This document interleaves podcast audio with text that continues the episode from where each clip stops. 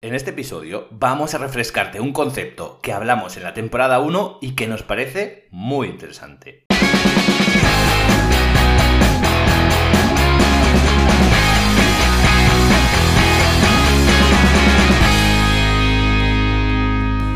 Es que si yo no estoy, no salen las cosas igual. Es que mi personal parece que no entiende lo que le digo. Lo he repetido mil veces y, no, no, me hace caso, parece que, que no se entera.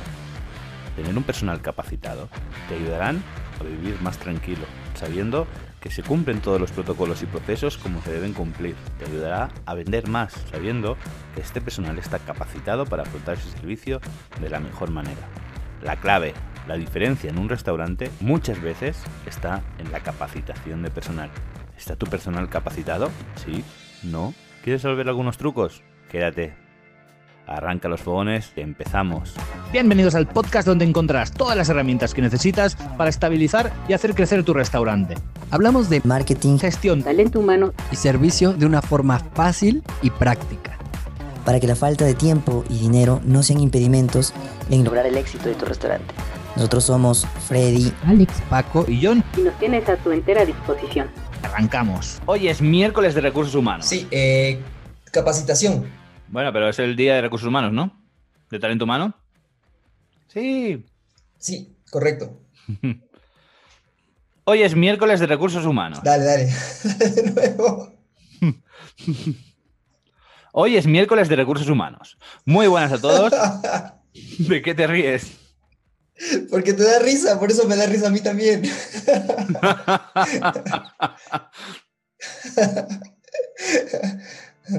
Dale, vamos de nuevo. Muy buenas a todos. Dale. Bienvenidos a un nuevo episodio de Air Podcast, el podcast para los propietarios de restaurantes, el podcast donde intentamos traer las mejores est- estrategias para estabilizar y hacer crecer tu restaurante. Y hablando de estrategias, no podemos hablar de otro que no sea Freddy Viteri, nuestro asesor estratégico de Air Podcast. ¿Qué tal, Freddy? ¿Cómo estás? Muy buenas tardes aquí en España. Hola John, ¿cómo están? Buenos días, buenas tardes y buenas noches a todos. Eh, muy bien, espectacular este tema, sabes que me apasiona, me encanta. Eh, yo pasé bastantes años eh, justamente en todo lo que tiene que ver con la parte de capacitación, la parte de desarrollo de la gente y es un tema que me apasiona mu- mucho, ¿sabes? Fenomenal. ¿Qué vienes a contarnos de la capacitación? ¿Qué estrategia nos traes? ¿Qué conocimientos? Bueno, básicamente, mira, eh, son dos partes, son dos estrategias, como quieras verlo, igual al, al final termina siendo una sola, eh, pero se divide en dos partes, que es la parte administrativa por un lado y la parte operativa. Eh, en la parte operativa, nosotros tenemos dos partes muy importantes, ¿sí? Nosotros empezamos eh, haciendo un diagnóstico en los restaurantes, ¿sí? Empezamos a ver cómo están funcionando los diferentes procesos, ¿sí? Y, vemos si es, que, si es que existen en realidad estándares, puede ser que no existan estándares, que más bien simplemente es algo que viene un cocinero, ¿sabes? Y pone eh, cierta cantidad de algún ingrediente o ya lo sabe al ojo, ya lo tiene calculado y llegar a un estándar, un todo lo que se realiza en el restaurante. Cuando se ap- apaga una luz, cuando se prende una máquina, es decir, buscar una estandarización en todos los procesos del restaurante. Y luego, cuando ya marcas un estándar, cuando ya tienes el proceso correctamente bien elaborado, pues procedes a hacer certificaciones. Con las certificaciones, tú puedes ayudar a que la gente las cumpla, puedes ayudar a decir si es que un restaurante cumple o no cumple con lo que tú necesitas para, el, para justamente el cumplimiento de los procesos del restaurante. Esa es la parte, la parte más operativa, ¿sí? Eh, avísame si es que estoy yendo eh, muy, con, con temas muy eh, co- complicados para hacerlos un poquito más sencillos. A veces eh, comienzo a divagar y comienzo a pensar en temas un poco muy complejos. Y la Dale, otra dale. es la parte administrativa. Ok, la otra es la parte administrativa. O de cumplir estos estándares.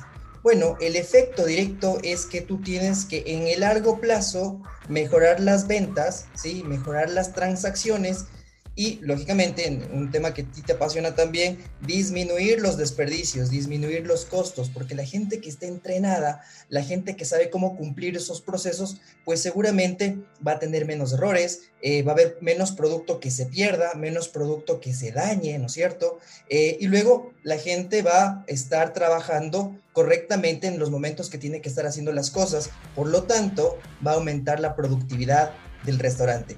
Y luego también como la gente sabe lo que tiene que hacer, hace lo que tiene que hacer y le gusta hacer lo que hace, pues eso ayuda en dos, en dos partes.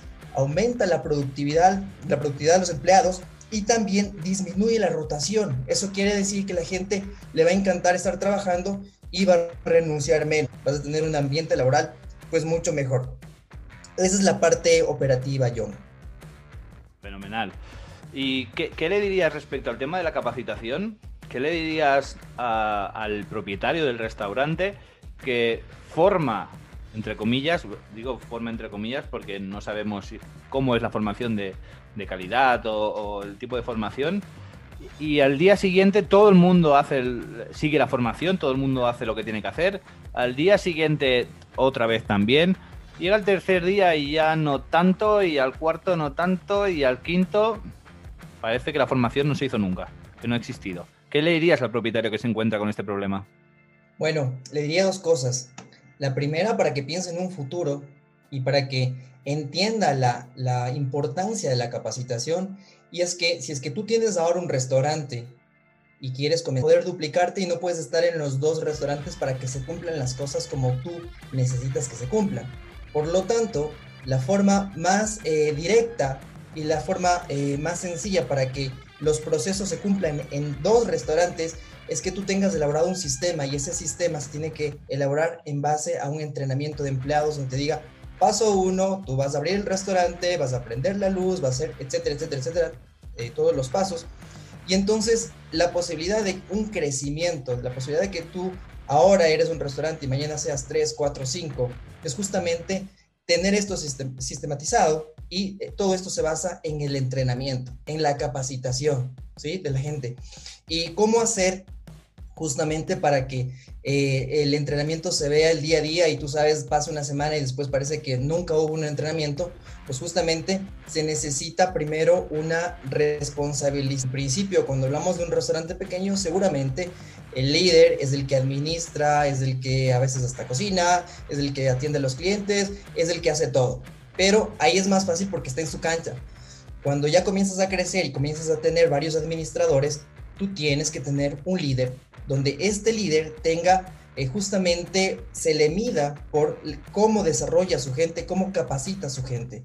Cuando ya estamos hablando de una estructura mucho más grande, pues seguramente tú tendrás eh, ciertos formadores, ciertos coaches, ciertos entrenadores que son los responsables. Entonces, tú vas directamente a la persona que es responsable le comienzas a medir, bueno, tuvimos una capacitación la semana pasada, quiero saber esta semana cuáles son los retos, cuáles son los desafíos, qué has conseguido, qué eh, has podido mejorar y luego vas al siguiente mes y dices, bueno, nos ha servido, no nos ha servido, hemos mejorado, no hemos mejorado y es una evaluación con procesos que cambian, ciertas cosas que son nuevas.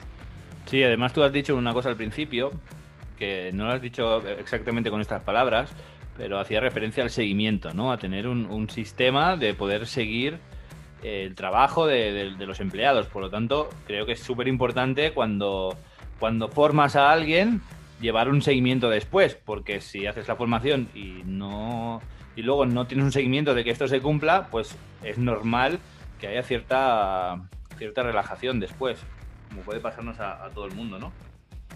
hay un tipo de, propietario o, bueno, hay un tipo. A muchos propietarios les pasa que, bueno, la famosa frase de es que si yo no estoy en el restaurante, las cosas no funcionan igual.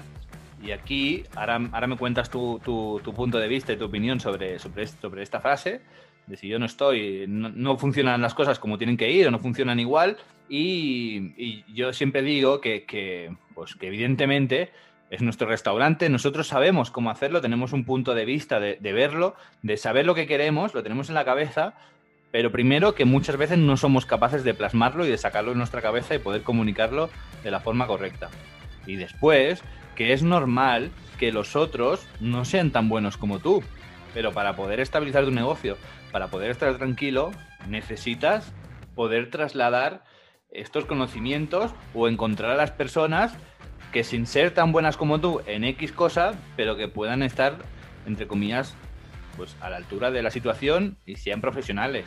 Formarlas y que tengan la calidad suficiente como para, para cumplir con los mínimos. Pero si te obsesionas con que nadie va a ser como tú, nadie va a ser como tú, pues estás perdido porque, porque no, nadie va a ser como tú. ¿Qué opinas tú respecto a esta frase? Un momentito a la parte de liderazgo. Sí, mira, eh, el tema del liderazgo acá pues empata de una forma eh, brutal. Vamos a hablar un poquito del liderazgo, eh, porque si no, bueno, podríamos estar hablando todo el día de acerca del liderazgo. Y cuando hablamos de un restaurante, el liderazgo se basa básicamente en el respeto y la confianza. Cuando hablamos de respeto, hablamos de que se genera una autoridad, una persona que tú la ves y ves cómo prepara los alimentos, cómo cocina, eh, cómo eh, realiza el emplatado de una forma tan profesional, esa persona comienza a ganarse el respeto, esa persona comienza a decir, wow, todos en la cocina le tienen respeto porque saben que esa persona sabe cómo hacer las cosas. Y, luego eh, eso no es todo, porque tiene que generar confianza. Mira que puede haber una persona que sea espectacular en la cocina, pero se piense que todo está mal, que él es el único que sabe hacer las cosas, entonces no genera confianza. Y entonces para generar la confianza, eh, ¿sabes? Tú necesitas que la gente te conozca. Tú no confías, no, no, no confías en nadie que, que no le conoces. Eh, tú seguramente pues debes confiar mucho eh, en, en, familiares porque son personas que los ves todos los días y sabes cómo son, entonces ya sabes cuando están alegres, tristes, etc. Entonces la gente, el líder tiene que tiene que darse a conocer. Hay muchos líderes que dicen, no, es que si es que me conocen, pues me van a faltar el respeto. Y la verdad es que tienen que conocer las cosas buenas de ti, las cosas también cuando tú te equivocas porque nadie es perfecto. Y entonces ahí se desarrolla un verdadero liderazgo. Eso es el primer paso crucial para que los dueños de restaurantes para que los gerentes de restaurantes empiecen a generar este sistema de entrenamiento y capacitación, que las personas le sigan y entonces crear la confianza de dejarle, por ejemplo, un restaurante, un turno, una, una administración y también si es que está capacitado. Entonces, ambas son importantes, que esté capacitado por un lado y por el otro lado también eh, que, sea digno de tu confianza. ¿Sí? Sí, está claro. Y también, dentro de lo que tú has dicho, que ya lo engloba, dar ejemplo, porque, eh, ¿no? Hablando de liderazgo, porque muchas veces formamos, enseñamos a los demás a hacerlo, somos muy listos a la hora de explicarlo y decírselo a los demás, pero luego esa persona que está haciendo la formación o, o es el líder no lo está aplicando en él. Por lo tanto, la persona a la que está formando, pues eh, no, no, no, primero que no lo va a respetar como líder y segundo que no lo va a tomar en serio esa formación, ¿no? Y entonces, otra pregunta que te sí, totalmente de acuerdo. Otra pregunta que te quería hacer respecto al tema es sobre las, sobre las capacitaciones o las formaciones. Porque hay muchas formaciones, ¿no? Podemos formarnos en muchísimas cosas, desde, desde idiomas, desde servicio, desde. Entonces, más allá de, lo básico, que, es, importante, que es el servicio, el cómo hacer las cosas en el restaurante, cómo trabajar, cómo tratar al cliente y demás, ¿qué tipo de formaciones o de capacitaciones extras podemos hacer? También hay muchos, eh, al menos aquí en España, hay muchas empresas, por ejemplo, pues que venden que si manipulación de alimentos, que si riesgos laborales de una cosa, que si inglés, que si tal. ¿Qué, qué formaciones, cómo podemos formar a nuestro personal más allá de la formación básica? No se entiende la pregunta. O sea, ¿en qué es importante formarse más allá de, de los sistemas del restaurante en sí? Bueno, em, aquí hay dos partes importantes. Eh, si bien son válidas todas las formaciones, hay dos partes, la parte teórica y la parte práctica. Eh, normalmente tenemos una formación teórica bastante extensa en todas las escuelas, en las universidades, en todos los cursos, etc. Y entonces esta, esta parte teórica la puedes encontrar en muchos lugares. Sin embargo, en, muchas situaciones no empata o no llega a cumplirse una parte práctica. El, el, momento en que tú tienes el conocimiento y lo vuelcas a la parte práctica, en realidad ahí torna o se torna importante, Eh, mira, tú puedes ser un, estudiante de posgrado, pero que el momento en que te ponen un proyecto y en ese momento en que tú tienes que armar una cocina, pues te das cuenta de que en la parte práctica no eres nulo y por lo tanto no sirve. Pero en cambio hay personas que no tienen una formación tan fuerte, pero se decidieron un día lanzarse y pues eh, justamente eh, comenzaron a aprender tú sabes, como prueba y error y comenzaron a tener un negocio que ahora de pronto es un negocio eh, muy grande, que, funciona correctamente y todo. Entonces, eh, yo creería que las mejores formaciones son las que te ayudan a unir la parte eh, teórica y aterrizarla en la parte práctica y que la puedas, que la puedas medir, que la puedas evaluar. Ahí realmente está la importancia de una verdadera formación y no tanto en, divagar o en la parte de la, de la filosofía, que, ojo, no, no digo que no sea importante, es muy importante, eh, pero hay que llevarlo todo y eh, yo creo que a números, yo creo que a evaluaciones, yo creo que a mediciones, porque si no, pues, pues no sirve, ¿sabes? ¿Recomiendas que se formen los grandes cargos o los altos cargos o todo el mundo en un restaurante debería formarse? Efectivamente, y esta es la segunda parte que te decía, la parte administrativa. Eh, la capacitación, el desarrollo de las personas está totalmente ligado a los grandes puestos corporativos dentro de toda la industria gastronómica, pues claro, también.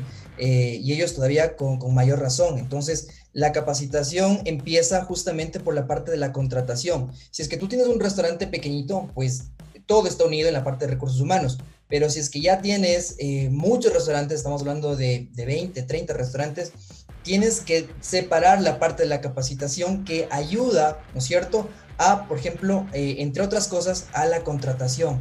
Porque justamente el entrenamiento te ayuda a ver cuáles son las personas que tienen que estar en diferentes cargos de acuerdo a la cultura, por ejemplo, de la marca del restaurante. Y luego, eh, entrenamiento también diferentes departamentos en las diferentes áreas de la marca. Entonces establece estándares no solo ya para el restaurante, ni solo para la parte operativa, ni tampoco para la parte del servicio, sino también pone estándares, altos estándares en la parte ya de finanzas, en la parte de talento humano, en la parte de marketing, ¿sí? Y también establece un camino, un proceso de desarrollo.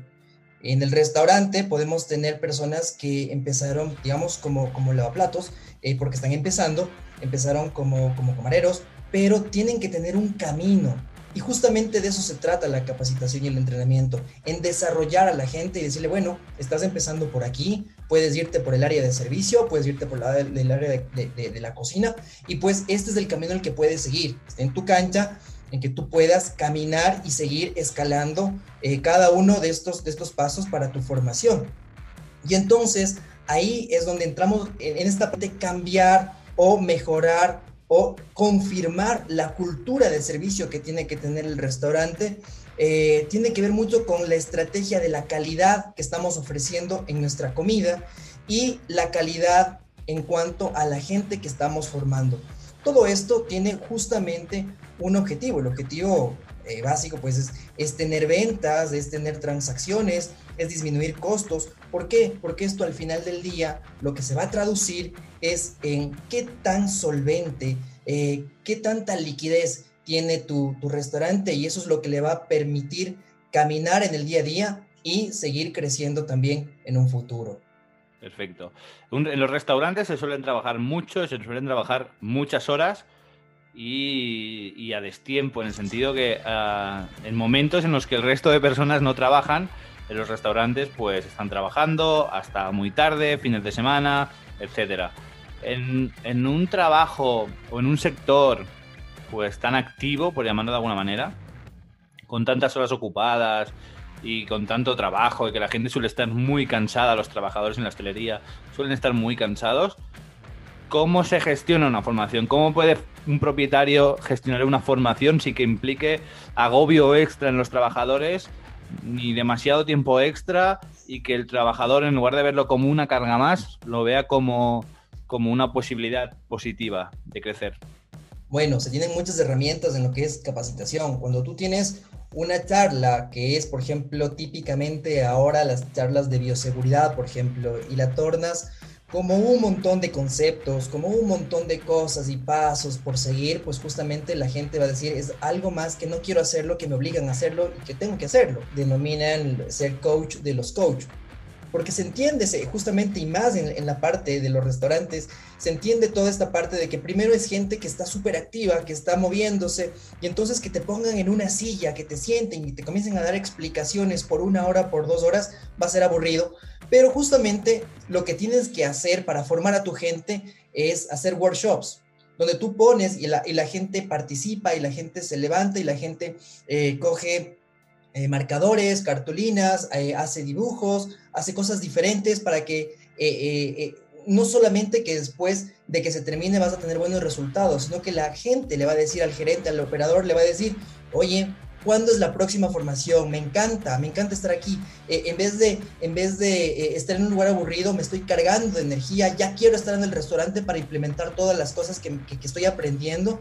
Y justamente no es, no es tan bueno contratar a la gente por contratar, contratar a alguien que sabe de bioseguridad. Entonces, listo, que un taller de protocolos de bioseguridad. Hay que saber llegar a, la, a los...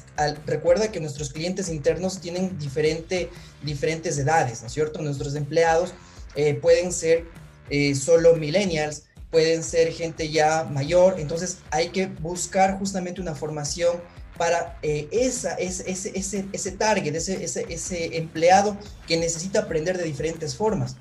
Ahora, por ejemplo, si es que tú le das a leer todo un manual de bioseguridad a una persona, seguramente se va a volver loco.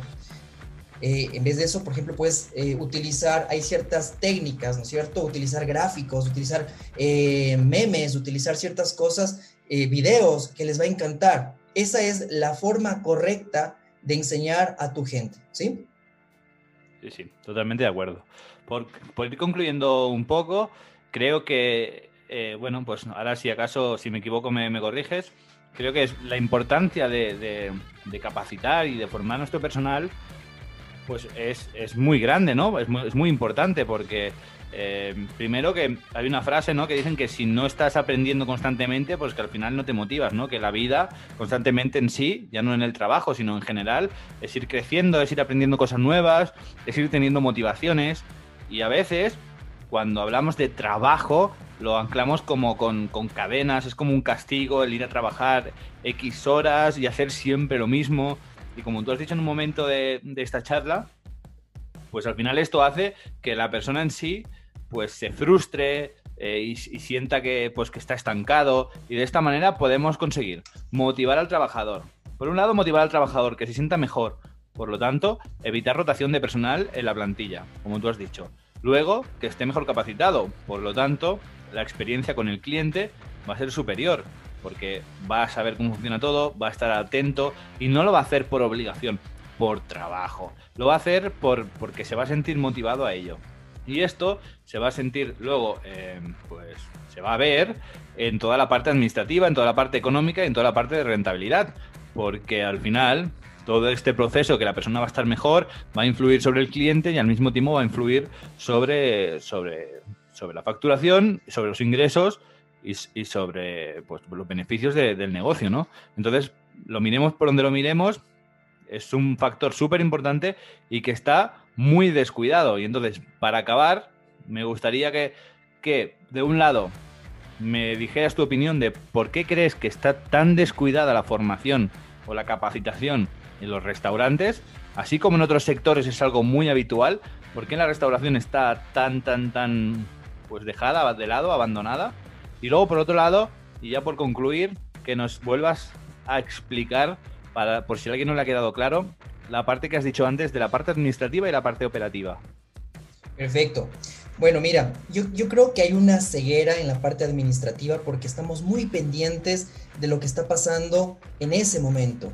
Porque si es que en ese momento te quedaste sin algún producto, porque si es que un cliente eh, se, te llamó a quejarse, y son cosas que nos ocupan mucho eh, en la cabeza de un administrador. Entonces, a veces, inclusive como dueños, no pensamos en el largo plazo, ¿sí? Ahora, ¿cuál es la mejor forma de establecer para que, digamos, una persona eh, vaya y diga, bueno, todos los días voy al restaurante, hago lo mismo, hago lo mismo, hago lo mismo? Es eh, periódicamente mostrarle un mapa, decirle, mira, tú estás aquí y puedes llegar acá, acá, acá. Hay personas que se van a quedar eh, toda la vida, toda la vida eh, en la parte de camareros y lo hacen bien y les gusta y les encanta y está perfecto y está muy bien, porque eso es lo que quieren hacer, ¿sí? Sin embargo, siempre tienes que tener preparada la puerta como para que se puedan desarrollar. Y otro, otro punto también importante para la motivación es hacer las cosas súper claras a, a todos los empleados. Es decir, establecer un proceso, ¿no es cierto? Un proceso de promoción, un proceso para que puedan ascender. Pero ese proceso tiene que ser súper claro, para que no digan, ah, mira, entonces, claro, él es el, hijo del dueño, él es que, claro, se lleva mucho con, con, tal, con tal gerente, con tal administrador. Entonces, establecer un, un proceso claro donde diga, estos son los requisitos y eh, si es que, por ejemplo, también estás estudiando, de pronto, pues es más probable que tú sigas ascendiendo porque eh, justamente administrador, por ejemplo, manejar un Excel, saber hacer horarios, etcétera. Entonces, justamente eso te va a ayudar y te va, te va a marcar una diferencia frente a todos tus compañeros. Eh, yendo a la parte grande que me dices que, como vamos a encuadrarla de una forma más sencilla, primero tenemos la parte de la operativa del restaurante, donde nosotros tenemos que controlar todos los procesos que se realizan dentro del restaurante desde cómo atiendes, de si es que saludas, si es que cuál es la cultura del restaurante, si saluda de tú, de ti o de por el apellido del, del, nombre del cliente, el apellido o el nombre. Eh, esa es la primera parte, enseñar a los empleados justamente todos estos procesos. Y esa es la, la, primera parte de la capacitación. Y la otra ya va para la parte administrativa netamente, donde tú ves procesos de, de contratación, ves los estándares que se deben cumplir eh, en, finanzas, en marketing, en talento humano, en el entrenamiento, en la capacitación y en el desarrollo de la gente de la empresa. Fenomenal. No quería alargar mucho el tema, pero me han surgido dos preguntas más. Una es, ¿qué les diríamos, Freddy, qué les diríamos a aquel propietario que nos esté escuchando y que diga, bueno, vale, decidme lo que queráis, pero yo no voy a formar a mi equipo, ¿por qué? ¿Para qué? Para que luego se vaya yo me gasto el dinero, el tiempo, lo formo y luego se va a otro sitio. A, esta, a este tipo de propietario con miedo a formar para que luego se vaya a otro sitio con lo, con lo que él le ha enseñado, ¿qué le, ¿qué le, dirías? Bueno, que es preferible que tú tengas un sistema que forme gente y forme, y forme profesionales y forme eh, muy buenos empleados y que no tenga miedo que se vaya inclusive a la competencia. Porque tú, de que seguramente, seguramente si es que una persona se va a la competencia, alguien más lo va a reemplazar inmediatamente porque tú vas a tener listas las personas para que se sigan formando. Y la otra también es pensar un poquito, darle la vuelta a este pensamiento de lo que, de lo que uno tiene acerca de ver eh, el vaso lleno, eh, el vaso vacío. Y esto se traduce en, si es que nosotros tenemos el pensamiento de que si es que yo eh, corto la mitad del pastel y la mitad te la doy a ti, John, entonces pues yo me quedo ya solo con la mitad. Esa no es la idea. La idea es que el pastel cada vez crece más. Entonces, si es que yo te doy la mitad a ti, seguramente el pastel que yo tengo, yo lo estoy construyendo y cada vez va a ser más grande. Entonces, si formamos a las personas eh, y si se nos van, seguramente nosotros vamos a seguir formando y vamos a estar bien. Pero el riesgo que corremos, si es que no las formamos, digamos, como tú decías, eh, ¿qué pasa cuando tenemos una persona que dices que si es que yo no estoy ahí, las cosas no funcionan? Bueno, seguramente van a pasar los años, tú vas a, a, tener más edad y seguramente eh, la receta se va a morir contigo y seguramente tu restaurante no va a poder seguir a siguientes generaciones y en el momento en que tú estés enfermo, pues ese negocio no va a seguir. En el momento en que tú quieras irte de vacaciones o te vas de vacaciones y tu negocio está cerrado o, no funciona. Entonces hay que ponerse a pensar en, temas un poco y ahora sí más filosóficos acerca de que te pueden ayudar a tu restaurante a que pueda crecer, a que pueda desarrollar y sobre todo a, tu gente, ¿no? Que es lo más importante. Sí, sí, totalmente de acuerdo. Y el otro tema que quería comentar, más que preguntar, ya era un comentario, y con esto que has contado también se resume mucho más. Cuando hablabas antes de sistemas de, capacitación para luego, para extender ¿no? al personal y que vayan creciendo y pues de una, de una posición a otra dentro de, de la estructura de la empresa, si tienes un sistema de capacitación es mucho más fácil y, es un proyecto de futuro, ¿no? Y también resuelve un poco esta, esta, pregunta. Si tienes miedo, vas a estar siempre anclado al miedo, pero también siempre vas a tener problemas. Si tú estás formando una persona y a ti se te va el metre, por ejemplo, Pues al que tienes, igual tienes un camarero que en esa capacitación, en esa formación que tú le has dado, ya lo puedes ascender y que resuelva la tarea pues perfectamente. Si tú no, no tienes ningún equipo capacitado y todo es mano de obra y todos son peones, si una figura importante de la empresa se te va, muy difícilmente la vas a poder sustituir, porque vas a tener que empezar de cero a enseñarle todo el trabajo. Por lo tanto, siempre es conveniente tener una estructura y capacitar no a todos los ayudantes o a todos los camareros o a todos los ayudantes de cocina o a todos los cocineros o a todo el mundo, pero sí como tener una especie de escalera y estar siempre como con unos reservas que son los que pues ya no los que a ti te gusten más, sino las personas que cuando estás capacitando se están quedando con más información o con más, bueno, pues entienden mucho más lo que les está explicando y te va a dar esa posibilidad en un momento dado que si no, pues estás, estás en el caldo que decimos, como expresión. ¿No? claro que sí. Perfecto, Freddy, pues muy bien. Yo creo que con esto sería todo. No sé si quieres aportar alguna cosita más respecto al tema, algo importante que creas que nos dejamos. Pues que nos sigan, ¿no? Que nos sigan. Estamos dentro de los podcasts de Spotify como Air Podcast. Y también, pues si me quieren ver a mí, estoy en Instagram como Freddy Viteri S o también nos pueden ver en nuestro eh, Instagram de Air Podcast como air.podcast. Exacto. Y esto ha sido todo por hoy. Hoy ha sido un episodio sobre talento humano, sobre recursos humanos, sobre capacitación. Y nos, nos, podéis escuchar tanto a Freddy como a mí, como al resto del equipo, Alex y Paco, este mismo viernes y todos los viernes en el episodio grupal que tendréis pues en Spotify. Recordarlo, de lunes a viernes, todos los días, a las 12 en hora eh, México, a la 1 de la madrugada, hora Ecuador, y a las 7 de la mañana, hora España, para que cuando te levantes, ahí esté tu episodio. Un saludo, Freddy. Nos vemos en siguientes grabaciones. Gracias, John. Nos vemos. Que estén bien. Listo.